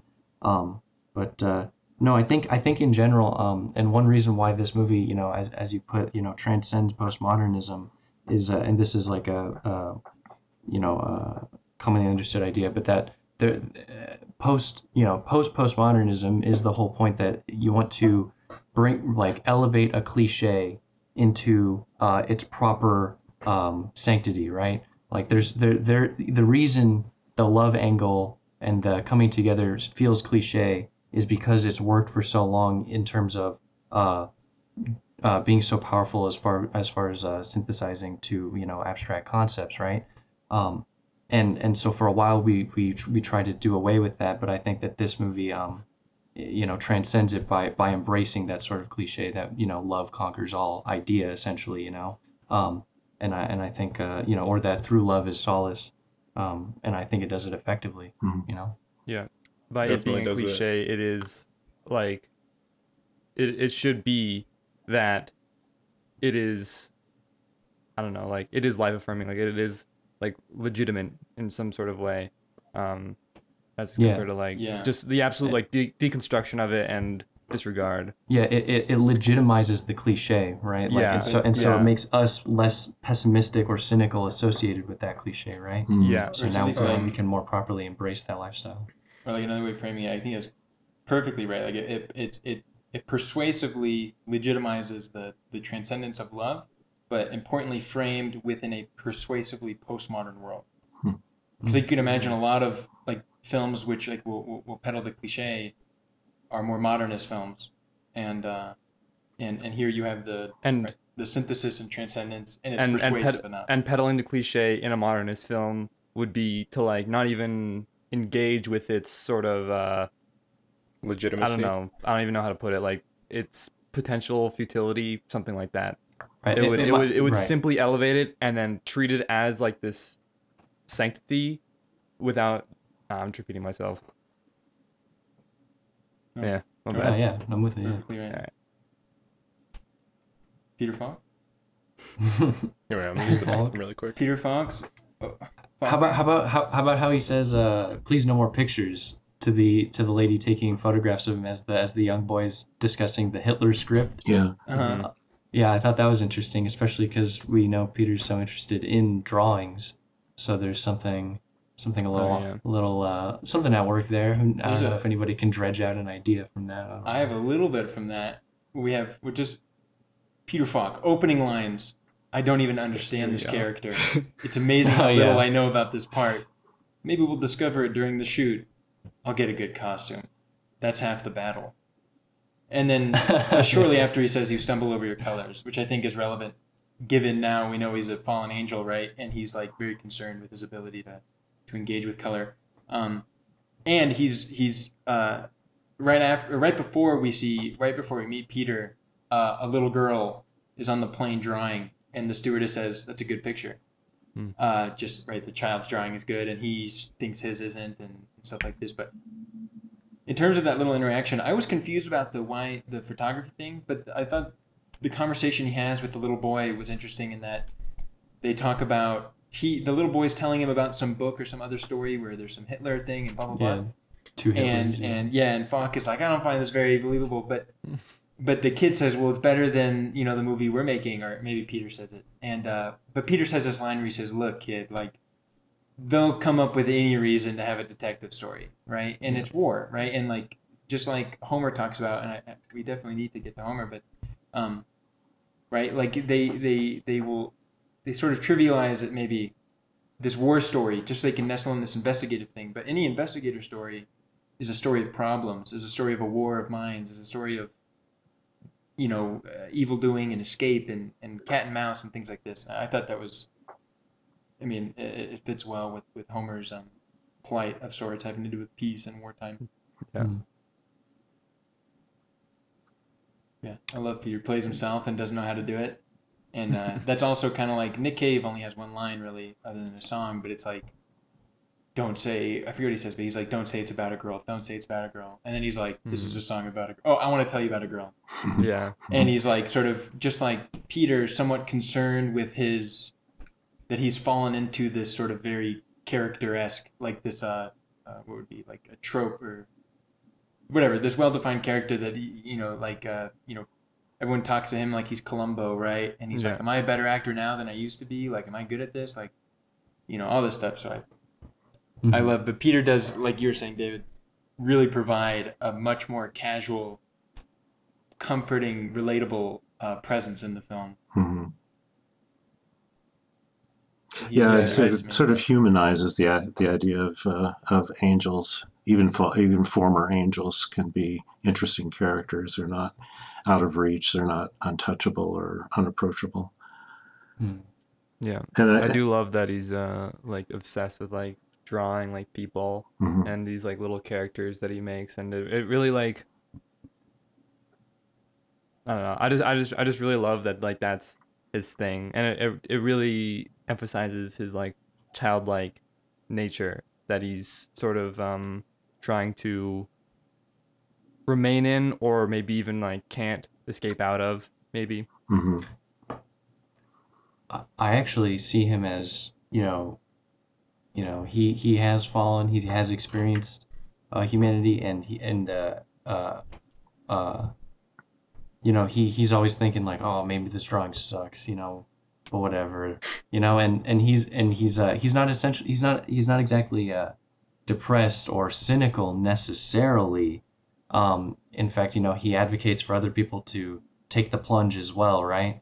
Um, which is why, which is why, by the way, I there was a moment where I think of him as, you know, almost, you know, satanic temptation coming along, uh, because he he did come across as cynical at first to me, and and like uh he's like uh uh yeah the first time we see him in the movie set or, or yeah we, we see him like um mm, the way he talks about how it probably doesn't matter this drawing probably sucks you know I need a good hat I don't know there, Yeah, it, uh, it, no it- it's it's not like this uh, childlike glee that uh, Damiel has because obviously um, Peter's lived in the world uh, for longer, so that perhaps the childlike glee is kind of worn away. Um, uh, yeah, that's why the first, you know, my first inkling was that it was a, uh, kind of a, attempt, a dangerous lie that he was telling people to get them to come. But I think over, I think ultimately, it, I wiped that conception away. Um, Yeah. just based on how the movie resolves itself and yeah, the characters develop. Could he be, in some sense, like bored with the, uh, uh, I don't know how to describe it, like the human, uh, like mundaneness to his job, similarly Mm. to the angels. Uh, Damiel, he's he gets sort of uh he what makes him want to take the plunge? Could I there think- be a I- I think possibly, but I think his engagement with that, like the mundane or the trivial, is part of like uh, his mission to like engage with humanity or like human experience. Um, but yeah, it's hard to recall like my conception of him before knowing uh, he was an angel. But yeah like it does seem like uh, right, yeah, he's like accessible. He's much more human than angel, and um, yeah, like he, he's he's But- he's annoyed, he's concerned, he doesn't, you know, whatever. And it's like it, it, to to just be pure Damiel, you know, goodness, childlike wonder all the time wouldn't be exactly like uh, the human experience or something. And like Hmm. Damiel wants him to tell him everything, and he's like, you have to figure it out. You know, you have to actually like to truly take the plunge is to like you know to truly engage with uh, I don't know the human experience. Yeah, but and like to me, Mm. there's something about him that like really does still love like the human experience because you know he's sort of like talking about like how great you know the the coffee and the cigarette is, you know, and rubbing You his draw, hands. you No, together. draw a yeah. line. You got another line. I know, agree with that, but that was all like physical, uh, you know, feeling and and and and touch. Mhm. Whereas, uh, like, I don't know what Steven brought up with, like, w- with the hat and with the, with the story. It's all kind of like, I guess, maybe because he was an angel, he already knows all this, all this, what's gonna happen. I don't know. I don't know. Well, I think they're both uh, both Falk and Damiel acutely aware of, of what uh, of the inadequacies of their worlds. So, you know, Damiel is very uh, aware that he doesn't know what a cigarette tastes like and so forth, or what what love feels like. And Falk is very uh, aware of he's he's not totally confident in his acting ability. He's wondering if he's gotten better. Uh, he says this drawing stinks at one point, Yeah. you know. Uh, and he can't find the right hat, and uh, there's a certain sort of tedium to playing one detective role after the other, Yeah. and and and so I think they're both that, that's part of the that both both worlds have their inadequacies. Neither of them is is perfect, and they both both Falk and Damiel express that. Hmm. Well, well, you know, not abandoning their choices at all. They're Yeah, they're not yeah. second guessing their their decisions. Right. Yeah, and that reminds me too of something you said, Stephen, earlier about like I don't necessarily disagree. I don't. I don't know if I totally think that Cassiel is like disapproving of Damiel's work, and um, I don't know. I think this is what you're saying, and I think you mentioned it in your paper, David. Just that there, there is no real supremacy granted to the, the human life versus the angel, other than the Yeah. fact that we are pleased that the human life is um, sort of validated, given Mhm. that it's all we got. But um, Maybe you. but and then just a quick note, or just on that thing, I just want to mention that I thought um, in in the paper there's a question of, uh, like uh, their relationship, and it doesn't seem to be a super, uh, like tumultuous or emotional ending, and maybe maybe they aren't capable of such strong emotions, but we do know that they are, as you note, and I just thought it was so. Um, I just felt that their their friendship had been so literally eternal that like this is Mhm. how one would say goodbye to another that they uh, absent of time concerns like like you would i don't know you let them you know i don't know uh, like you'd let them go or something like this uh, Hmm. Uh, it's uh, significant, I think, that he carries uh, Damiel. There's that Mhm. one brief shot of of him in, Mm. in no man's land, you know, between the two worlds, the, the east and the west. And uh, so when he becomes a human, it's Cassiel who carries him uh, to the place where he wakes up and is hit by the breastplate. yeah. So there, I- there's a kind of touching intimacy to that farewell, I think. Yeah, but we can't expect too much of it. Oh, you're right. Yeah, they're not capable of that. and that no man's land is so interesting too like it's the only time we are on the other side of the wall Uh, there's one brief time when you do see a street shot in East Berlin mm. when they walk through the wall. and I, I just Um, wonder the fact that the east doesn't figure in hugely is uh, perhaps that like somewhat interesting and like west berlin is sort of like this walled in nature almost it reminds me of like i don't know just mortality and, and, and, and having the well defined and you don't know what's on the other side of the wall but what do you, what do you have stephen Uh, yeah, I just wanted to say that I at no point said or thought that Cassiel disapproved of Damiel's decision, uh, um, because they are such great friends, and he can obviously relate to the desire that Damiel has. Uh, but that ultimately, the same reason Cassiel doesn't take the plunge like Damiel does is because he, he he doesn't, you know, one, you know, he hasn't fallen in love, and two, there is some sort of distrust still in him. And I think that the scene uh, where they uh, where Peter reaches out for a handshake, you know, his distance from the handshake and look of reservation certainly displays some level of distrust of that temptation um, or not buying into that. But not that he, you know, dislike, you know, he doesn't halt, you know, fault his friend for it though.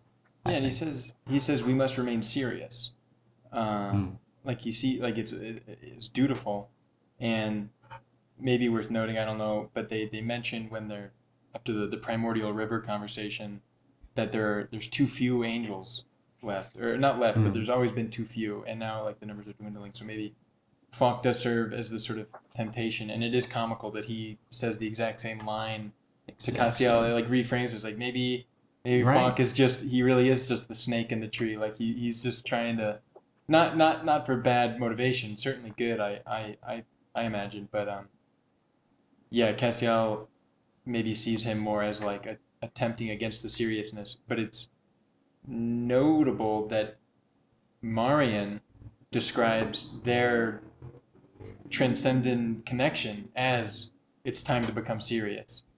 yeah. Uh, there's there's something. well. Ah, I lost well, it. well, I mean, it's it's only through it's only through uh, Damiel, Damiel that she can even that she can uh, maintain her ascent, which has always been her arc, is to somehow mediate this childlike thing that's dwindling, and so through their combination, she can achieve. If we equate seriousness to uh, angelic ascent or something like that, she does achieve that through Damiel, um, you know, or at least as close as she can. Um, yeah, I, I think I think it's Yeah. consistent. The- I'd say I'd say through relationships and through maybe even desire itself. Relationships in particular, um, is like the human being's uh most straightforward or only path towards ascension, towards sort of like this transcendence. And I think like there's a lot of reasons with that. Like I think like a dedicated relationship like has to do with like you know time even in the sense that it's like it it has to be set forth in a way that it maintains longevity in a way that like other relationships don't. Yeah, part of that I think is the the essential property of choice. And uh, just before I forget, I forgot earlier, Stephen, when you were talking about, or you and Dave were talking about uh, possible alternative Oh, uh, yeah. situations, how this this moment could have taken shape. Um, right, the child would be another case of chance, uh, so to say, like like who your child is is not exactly up to you. It's not this pure uh, realization of choice and decision. You know what I mean? Um, right. That Like the the the, the true, pure, unadulterated choice, so to say, would be this coming together moment. This is just. I wanted to bring that up earlier and I forgot. Mhm. Oh, I see. Okay. You know Yeah. I mean, you were saying Yeah, like, why but- not have it? You but- say you brought up but- child as Right, right. No, no, no. Right, no, no. Yeah, I'm imagining like an adoption scenario, or like a, like you like like like you see somebody on the street who's in some sort of problem state, and then you bond with them. That was the imagination, I- like that I was I was trying to conceive of an alternative. Yeah. Like yeah, fostering a love for something, and then through that a transcendence. You know. I love when Falk gives Damiel the cigarette Yeah. Yeah. moment. His Yeah. goofy coat. Yeah. His goofy coat. You know, um, I don't know. Maybe when I was watching it, I was like super off base or something. But when he was like, you know, walking around in his goofy coat and his hat, and you know, he looks he looks very childlike. Something that I I it's like I don't even know why I felt this like so strongly was like you know something about him being an angel and it just like has this like seriousness to it and then once he like goes into human like Yeah. I almost I see him as totally different Mhm. you know There's kind of a bounce Um, to a step too. yeah like it, it yeah. and he looks so so silly it's it's really really well done how how well communicated that was even just when I was watching it um but like you know maybe i'm like some sort of cynic or something but when i i thought he was just gonna totally flop like with the with the woman um he's just gonna like you know start I- running at her and you know and God, be like how what's up with lame, this how, how unfortunate the movie would have been if that Yeah. happened. God, i mean was- yeah You got to stop thinking True. in postmodernist terms. yeah yeah I've, I've been poisoned yeah, the recent films we've been watching have, have definitely uh, infiltrated your mind. yeah We've been Yeah, watching like- some pretty. Uh, Uh, yeah like Beaver We're on CV a- where she just like just just gets shot and like that's the end of the movie yeah. yeah, he is so cute when he, when he's a human. He double fists the coffee. Dude, when he, yeah, when kinda he looks like chugs the tries- coffee. He drinks it and then he. It seems like he's like, "Oh, I'm gonna try one handing it," and he, he does that. Yeah. Yeah, so awesome. yeah. It's Yeah, a a, a little bit like the kids in the circus tent who rush for the balloons after the performance. Yeah, There's the sheer yeah, yeah. joy of uh, of of that kind of tactile experience. Yeah. Yeah. Oh, so great. Um, if I could mention a moment that I found kind of interesting is um, when Damiel and Cassiel are kind of reminiscing about like their whole existence.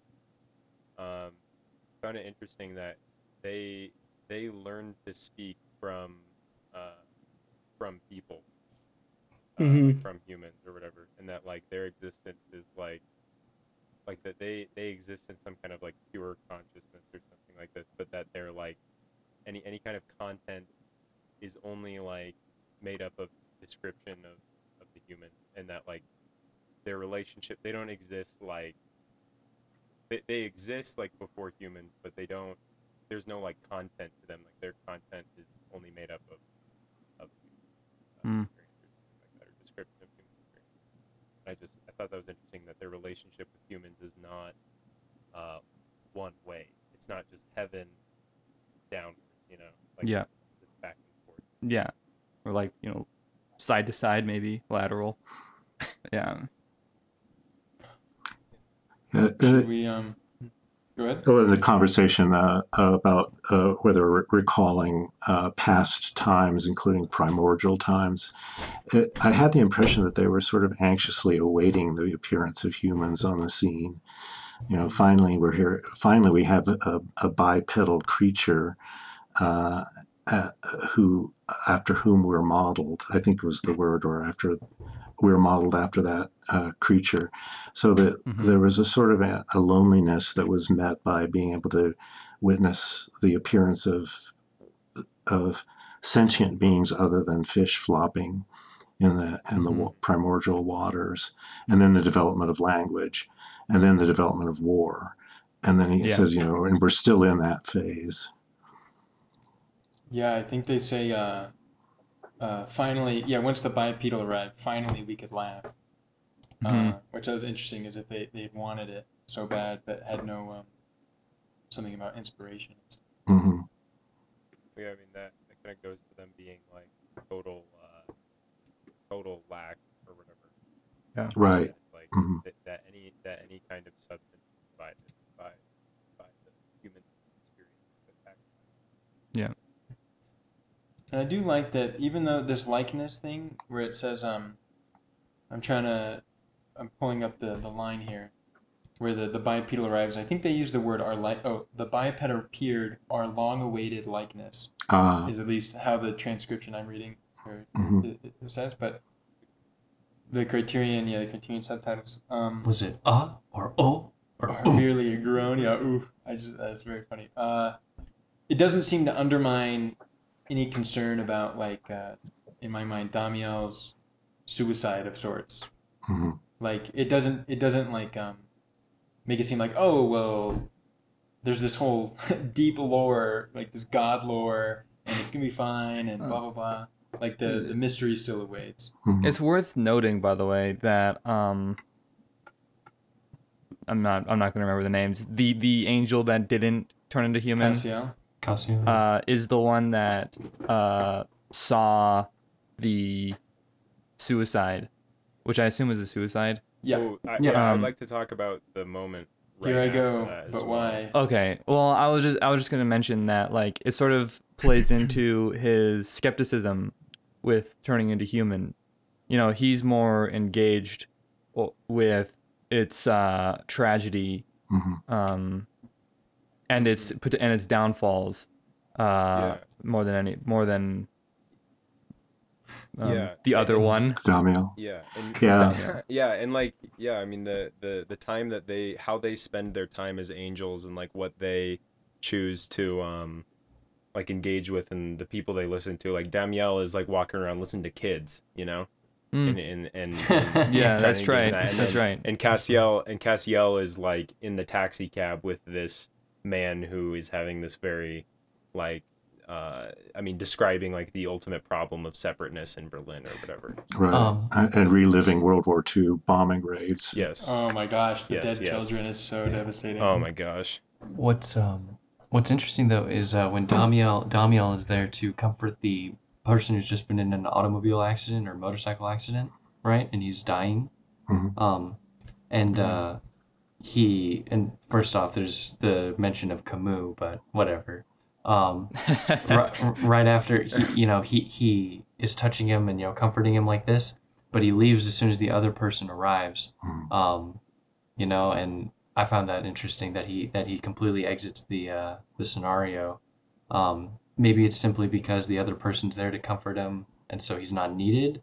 But uh, the other take might be that he vacates uh, before the person's last breath, just because, like, there's some sort of um, mm, maybe even like a selfishness to the maintenance of the uh, maintaining of the fantasy, or like the unwillingness to really, you know, sit there through the whole gruesome end. Of course, he's an angel, and we can assume he, he's probably Well- experienced that. So, but yeah, Mhm. I don't know. Well, yeah, I mean, Yeah. he You've also, worse. Yeah, he also Yeah. he, he also doesn't like uh uh we me and Troy had kind of a discussion about this about like the the film's uh kind of thesis or like point or whatever about death like how how it felt about it. And um we're talking about that with the the motorcycle accident um he he Damiel kind of takes away from him like this last like regret or whatever and gives him some kind of peace. We were kind of discussing like it's an interesting choice of Damiel to do that because uh, it, it might not actually I mean I don't know I think there's definitely a relevant view to that to let someone have like the final like desperate moment or something is is uh the right thing or whatever. Mhm. Um, Yeah, there's something I I'm trying to pull up some evidence here. I, I could have sworn that there is a sequence later in the film that uh, sort of mirrors this uh, just mentioning of the things in life that are very pleasant. Um, yes, it does. I can't exactly recall, but right, yeah, he starts to like he, Damiel starts speaking these nice things, and the Mhm. man picks up and, and keeps going where Damiel left off and it's just the Mhm. almost like the things worth living for, like the, the, the best things in life. And I, worth mentioning, I find them all so persuasively nice. They are so, they make me feel so good. But I, I could have sworn there's another part later in the film Th- where, They're all, they're also geographic. Sorry. Go on though. Like, go on. yeah, yeah, yeah, they're all like sorry. embodied. They're all of the body. It's it, maybe not Camus, but um, anyway, I'm trying to find it in the in the script right now. But I could have sworn there was another sequence where there's just this uh, another moment of just mentioning these things. I'm trying to trying to draw the connection, but I can't find the place. Maybe I'm wrong. Take my schizo pills. You know, I, I thought it was interesting that what, what he continues saying um, to the to the to the dying person, or what the dying person continues where Damiel uh, leaves him with is like these mentionings of like what is it? It's like the lakes in the north or something like that, or like the forests in the north, and it's all these. It's uh, he talks about all these locations to the west, to the east, to the north. That's right. Yeah, yeah. Um, I Boathouse on the lake, the Southern Cross, the Far East, the Great North, the Wild West, Yeah. the Great Bear Lake, Yeah, Mississippi Delta, Stromboli. yeah. So Wait, is there's just- Stromboli an artist, right? Oh, I'm not sure. Perhaps. Sounds like a city or a Or is it a nice food? sausage. I'm coming up with easy Strom- easy Stromboli reference or recipe. Alright, whatever. I don't know. Oh yeah, well, never mind then. But yeah, I thought the east north south thing was Wild West. Yes, it's really not unlike what uh, Adamiel fantasizes about, too. You know, the the things he desires about human life. So in, That's in, in some ways, it's kind of a pleasant, you know, unfortunate, but a pleasant way to to exit, hmm Mhm. and that and that he has um, pleasing thoughts, not pain or fear at the end. But uh, when you're talking about the suicide and the association of Cassiel with the suicide on the uh, building on the Kurfürstendamm, the um, that that's where for me the film touches the social reality of Berlin, that getting back to that homage to Berlin, to a kind of portrait of a city. Um, Yeah. In the you know uh, before unification, Berlin was an island. West Berlin was an island surrounded by by East Germany. Um, very isolated. Um, it was uh, it had the highest suicide rate in Europe. It was, really not a very happy place, even though it was a happening place with a lot of cultural, uh, you know, a lively cultural underground and so forth. Um, and I think the film captures that, that, that that's the reality um, of that city, of that population, that angels actually do have a lot of misery to observe and to try to comfort in their own inadequate way. So, you know, Damiel succeeds at one point in the subway when he puts his hand on the shoulder of this one fellow who's very despondent, talking about how his children only Mhm. hear his uh, language defect. He has a speech impediment. Um, and then he kind of perks up and says, "Oh, well, I'm here. I'm. I can. I maybe I can still make it." And Cassiel does not succeed with the man on the building. He he, he Mm. jumps. You Mhm. know. Mhm. Yeah, it's interesting. The man on like he has the he has his earbuds in, and he's just sort of uh, like his mind is whirling, observing his sensations. The crackling under my feet. There's gravel. What are these people? They keep He yelling. mentions this mentions the hear him. colors as well. He mentions the colors of like Yeah. why the red socks with these shoes. Yeah, that was like stupid. Yeah, blah blah blah. Yeah. And he, he has like you know uh, here I go, but why? Um, yeah, definitely a sense of isolation, and like he's like literally uh, fenced off from the other people. Um, hmm There's a kind of entrapment there that I uh, sort of uh, find analogous to the what the angels are feeling, or at least Damiel's feeling, sort of trapped in this um, world that he can't. He, he'd like to venture out and experience something different, and I think that sort of mirrors the Berlin isolation, the West Berlin isolation.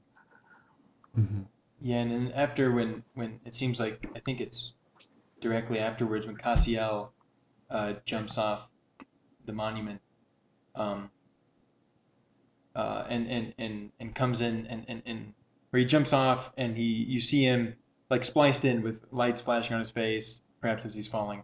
Uh, all these visions of, of Berlin, and it's sort of just very nightmarish Mhm. and consumerist, and it just remind it it, it it felt to me like a huge um, like the ailments of modernity, Mhm. and it almost reminded me of like um, do you know the the Austrian filmmaker uh, Haneke, Michael Haneke? Yeah. Uh huh. Yeah, his uh have you seen um the seventh his, the seventh continent? No, I'm most familiar with the White Ribbon. Oh, incredible film. But uh we need to get to that one real bad. I love it. But uh his his debut film, uh Seventh Continent, is just this like ultra focused piece on like modernity Ah. and something. Anyway, this reminded me a lot of it. But yeah, like you're you're going through Berlin, you're seeing TVs and ads and people desperate, like just uh, I don't know. I feel like he it almost is toned down so as to not be as terrifying as the thing it alludes to. hmm But it is a truly uh, it is a notable uh, distinctive section of the film Right. of, of, of despair, like a, a much more intense, I- rapid, schizophrenic despair as opposed to like the the opening yeah, despair yeah. of the people. hmm Well, I was gonna say that the to contrast uh, the the kid's suicide right before his is like uh, like the the human um, like condition or whatever is one of like total enclosure in one's head and and this like this like monologue of his sensory experience or whatever and blah blah blah. It's very like isolated and subjective. And then when Cassiel kind of like emulates the suicide or whatever by like jumping off, it's like the uh his is like the complete opposite. It's like some kind of uh like as you said, almost like schizophrenic, like manic uh uh hugeness to to the suffering or whatever. It's like everything at the same time. hmm Um Yeah, because you see yeah, him right. and he's just, I think he has a relatively straightforward, like blank face. Like mhm. almost like he wants to understand, right? Like it's another moment of disconnection of like, uh, he wants to feel the weight of this event or something. I don't know. Hmm Yeah, but yeah, yeah, and like the intercutting of like the the war footage as well. I, I- yeah, I just I I like this like distinction between like the the angel's experience versus like the human's experience of like suffering and how Yeah. how it is Mhm. received. And then What's like, in- bring it. Oh, go ahead, Steven. Um, what might be interesting to note is that uh, we imagine that we are in like Cassiel's subjectivity during this, right? Uh, uh, and so there's something interesting that the world of the angels is not this pulled back view necessarily.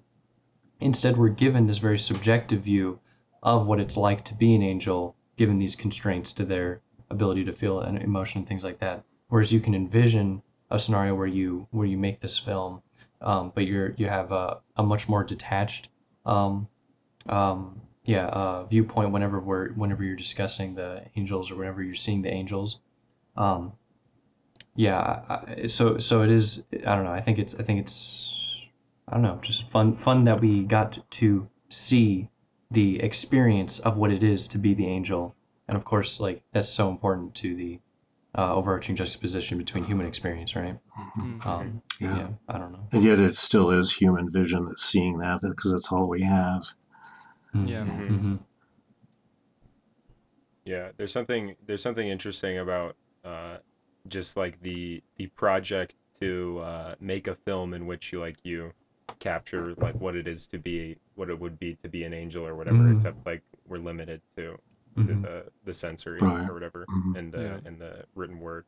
hmm Yeah, like, yeah, it opens up with the eye. The eye opens Mhm. and dissolves into the city. And then This it, is where it closes with a tribute to three filmmakers Yeah. That's Mhm. right. Yeah. Tarkovsky and Ozu, Ozu. Truffaut. uh, Truffaut. Yeah. So, I'm yet to see. in, in fact, he, he I think he says uh, for for the for three angels, he, he calls them angels. Mhm. yeah. Those three Yeah. Yeah, filmmakers. which so suggests that you know, cinema is perhaps the filmmaking is perhaps a, a window into another world. Hmm mhm. Yes. Yeah. Yeah. Former. He calls them former. angels. Former angels, right? Yeah. So they this pres- presumably are like Peter Falk, right? They, Yeah, yeah, yeah. Yeah. yeah. That's so good. what a yeah what a wonderful idea. I I love it because I love film and anything that makes film look good, I would like that. Yeah, it's like I don't know. There's I don't What? You know I got I got kooky ideas about film. I want I want to mention we got like 15 minutes maybe maybe a little more before we hit the two hour mark. Oh what? We're at All right, 144 maybe we can- recording. Maybe we can have a rapid. We don't have to. It doesn't have to be super strict, but I feel like we should. Uh, there's so much not talked about uh, per usual, but uh, I think Homer is a worthwhile character to maybe talk about. Or does anyone have any uh, particular things they want to bring up? I mean, I can't. Well, I don't know. Since we're so short on time, do you want to just move to some kind of more general discussion about film? I mean, Stephen, you had like a very particular question for for David. Oh yeah, we can do that. Are you, Yeah. Is that okay? yeah, yeah. Yeah. Uh, I like to ask this of everybody, but uh, David, um, was there a particular film, a first film, uh, or film experience? You know, it doesn't have to be the greatest film ever. Uh, according to you, it's just whatever the experience was while watching a film that uh, revealed to you that film has potential, like huge potential beyond what like maybe consumer media or beyond whatever like you know uh, other conceptions of what film can be uh, something that really like spoke to you do you have an example of a moment like that from your life Oh, that's a good question. I think of uh, the first time I saw Charles Laughton's only film, um, The Night of the Hunter, 1954. Um, that film really speaks to me still, and I think it's something that kind of hooked me into pursuing film in a more serious way. Um, and now that I think about it, it actually has some similarities to Wings of Desire in that it's a film that tries to straddle, uh, have one foot in the childhood experience and one foot in the adult experience, Mhm. and uh, tries to reconcile those two worlds and the mistrust that exists uh, am- of, among children uh, toward adults who are not always trustworthy. And just beautifully shot and cinematically. Lillian Gish, in one of her later roles, is in the film holding a lantern uh, in a screened in back porch and holds the lantern up at night. And the uh, glow of the lantern reflects off of the uh, metal uh, screen. And during that brief second of, of invisibility um, outside the porch, Robert Mitchum, as the bad guy, is able to sneak up to the house and I just thought, you know, no, no other art form could convey that uh, that that particular uh, brief plot advancement visually. It said just said so Mhm. much. It was so very very simple, practical, but elegant. That's one that I Yeah. recall. yeah that's awesome you said you said you said night hunter Uh, no, who? it's called the the Night of the Hunter. Oh the night of the The Night of the Hunter. Yeah, if, I, I recommend it. Um, it didn't get great Mm-hmm. reviews. Uh, I, I'm a big Charles Laughton fan. Of course, most of his work was in acting, but he did direct one film, and that and I thought he did a very good job with that. It's very um, informed by German expressionism in its style, um, and um, also film noir. mm. Mm. When you Yeah, say that mark, so that mark like a, yeah. Then I I knew I haven't seen it, but it's um, it's on the BFI, like uh, Sights and Sounds Critics Poll. That's where I recognize. But that marked a pretty, you'd say, like a distinctive moment Yeah. for you in your in your film. Yeah. Your attitude towards film. It did, yeah. hmm About the, the potential of film to communicate visually with its own language. hmm yeah that's awesome That's fantastic. So what else? Uh, what uh,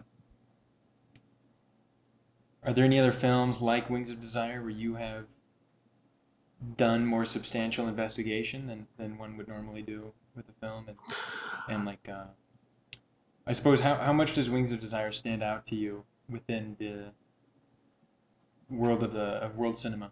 Mm, it stands out uh, uh, quite uh, distinctly for me.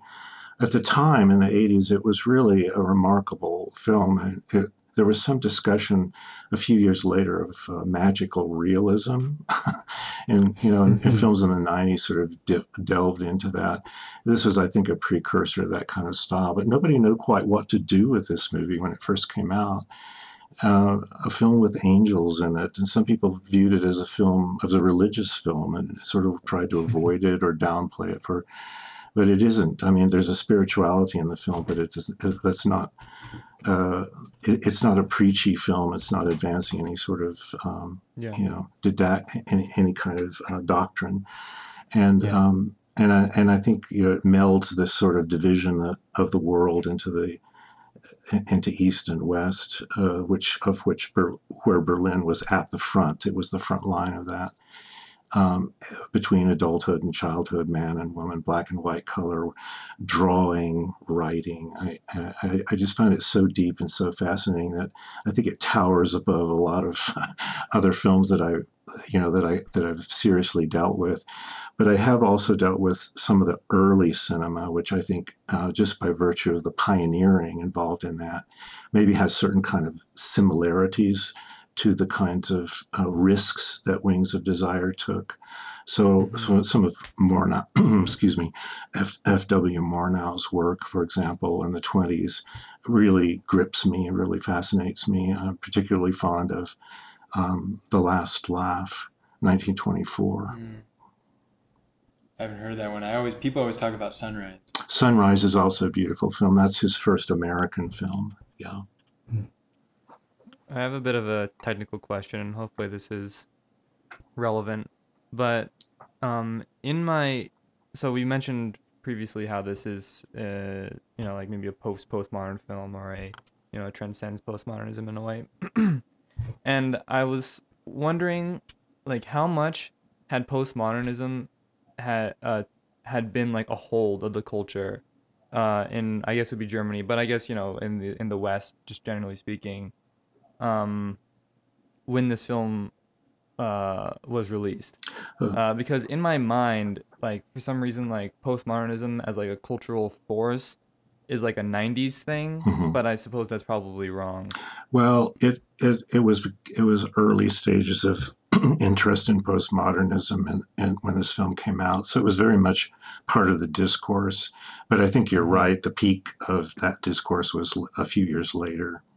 Okay, Mhm. and so it's you know it really speaks to the film that it is like already starting to transi- transition out of it and Mhm. to transcend it, you know, before it has even taken a full cultural hold. I think it looked forward to uh, beyond that cultural hold. And a lot of people uh, who wrote about Wings of Desire early on used as as a way uh, as a means of promoting their own interest in in postmodernism. I don't mean to sound unkind, but it's like, see, the- postmodernism is a thing. Look at this film by Mhm. Wenders, but really Wenders was saying, well, yeah, but it's not just that, and we're going to move out of it.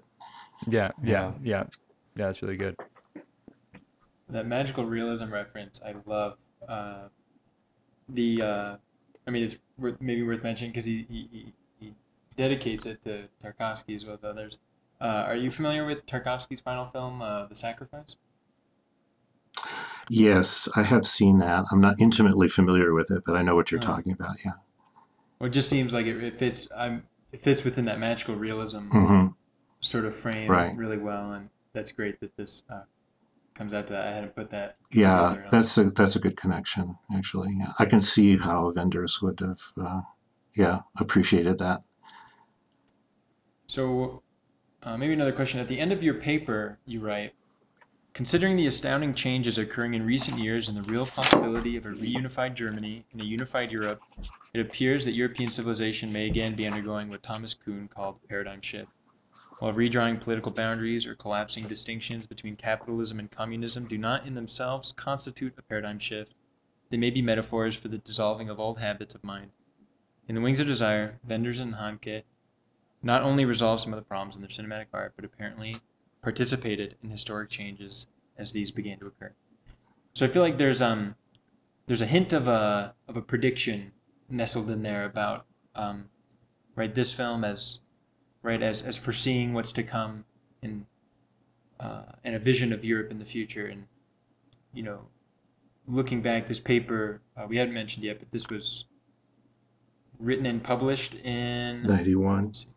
91. Do you do you think that that has sort of borne true throughout time? Like, do you, do you see uh, this vision of pos- uh, uh, of optimism becoming real, or, or the opposite?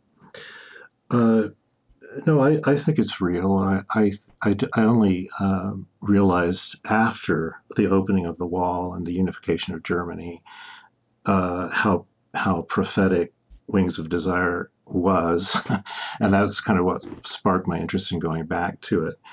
Uh, but I think that it was. It turns out, in my mind, to have been part of a a, a spec a, a sort of s- spectrum of films and art that progress beyond that trajectory uh, toward a, a more unified Europe, a more unified world, overcoming these divisions of the 20th century.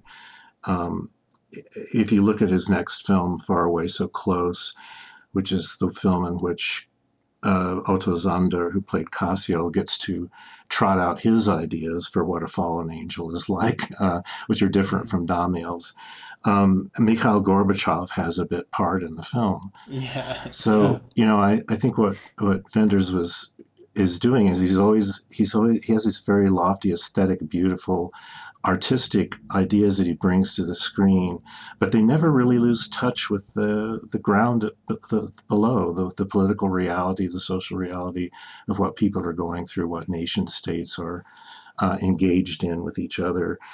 And um, uh, you know maybe overstretch maybe stretching the point a little bit but i'm wondering if he isn't thinking of people like like gorbachev you know as these mediators that helped overcome these these divisions as being a kind of angelic force in humanity Mm-hmm. Um, could we could we ask if you uh, wholeheartedly recommend Far Away So Close because we uh, Yeah, we've heard had bad things. anxieties. Yeah, we've we've had anxieties about the uh, the tone and stuff straying so far from the uh, the original work of like Wings of Desire and Mhm. such that we were, Yeah. kind of nervous to watch it in the first place. well I've heard it's a sort of greatest hits of Wings of Desire, and then not done so well. But it is Wim, so still have to. Oh, it's worth seeing. I, I, I share your skepticism about the film.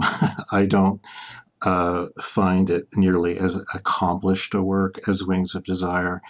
And uh, although I find uh, parts of it very compelling and interesting, um, I do find that he's sort of repeating to some extent things that worked well in Wings of Desire, but that um, don't necessarily um, are, are are they're not adaptable to this updated context. For for example, replacing Peter Falk as Horst Buchholz, uh, who's acted in both the United States. He's a German actor, but has acted in the United States as well, and he plays a gangster. And and so I, I think that um, there are a lot of uh, aspects of the film that seem forced to me uh, that I never feel like with Wings of Desire.